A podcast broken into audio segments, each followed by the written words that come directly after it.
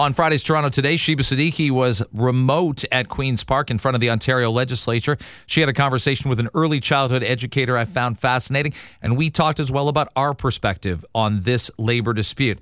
Nobody's winning right now. I don't know if someone will claim to be a winner or someone will claim the other side is a loser when all is said and done, but we know we didn't want to get here. We didn't want to end up here, regardless of where you put the finger of blame. One side, the other side both sides. I mean, you're allowed to have an opinion on this. That's called democracy. Sheba and I had a conversation about it after she checked in with an early childhood educator on the scene.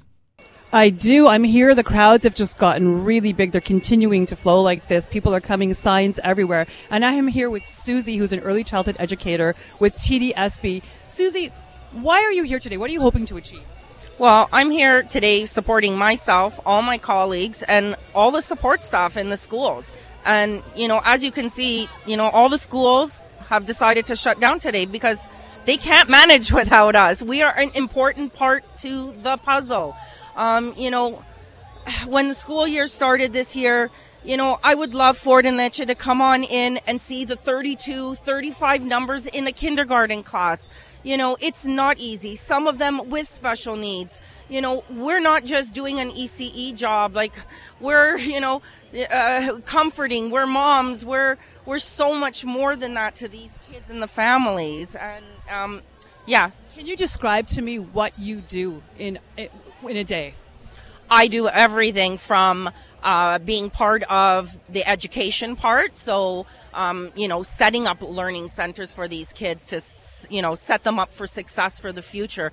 I'm also there to support the criers and the ones that need the hugs and the ones, you know, that are missing families, the ones that are struggling, um, you know, with their own issues that, you know, we're trying to work out like I, I, the list can go on and on and on and on. You know, we still have little babies coming in at three years old that are not toilet trained. You know, we're dealing with you know big accidents that you know nobody else will clean up, but we are there to support always for these kids, and nobody sees that. Nobody sees that it's not just about money. There's a lot more going on here and now it's taken a bigger toll. Like the government's now put their foot down for everybody across the country, not just us as education workers. Where are the rights? What happened to everybody's rights?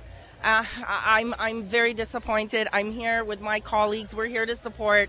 We know the job that we do every day is important. Our families know that. They come in every day and they seek us because they know they will get the support from us and it's such a shame. And I wish everybody around, not just the government, but everybody would see the important role that we play uh, in this in this piece. Susie, I sense your frustration. Good luck today. I wish you guys the best. Thank you so much. Greg, this is the sentiment here. I'm hearing mm-hmm. from a lot of people. I've been speaking to people. I spoke to an EA earlier who says she works five jobs. She's got five different roles, plus she's got a job, another job to supplement her income after she comes home.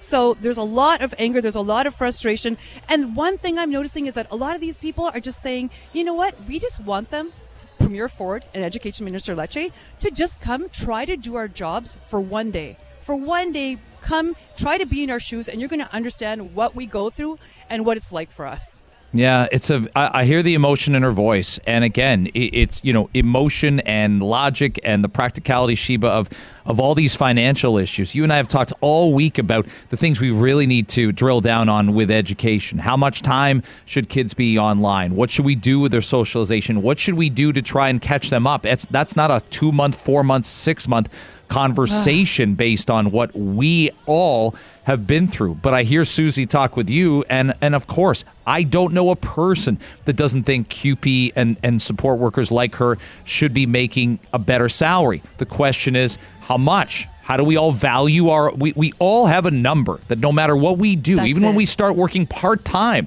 we know what we would put up with and we know what we wouldn't.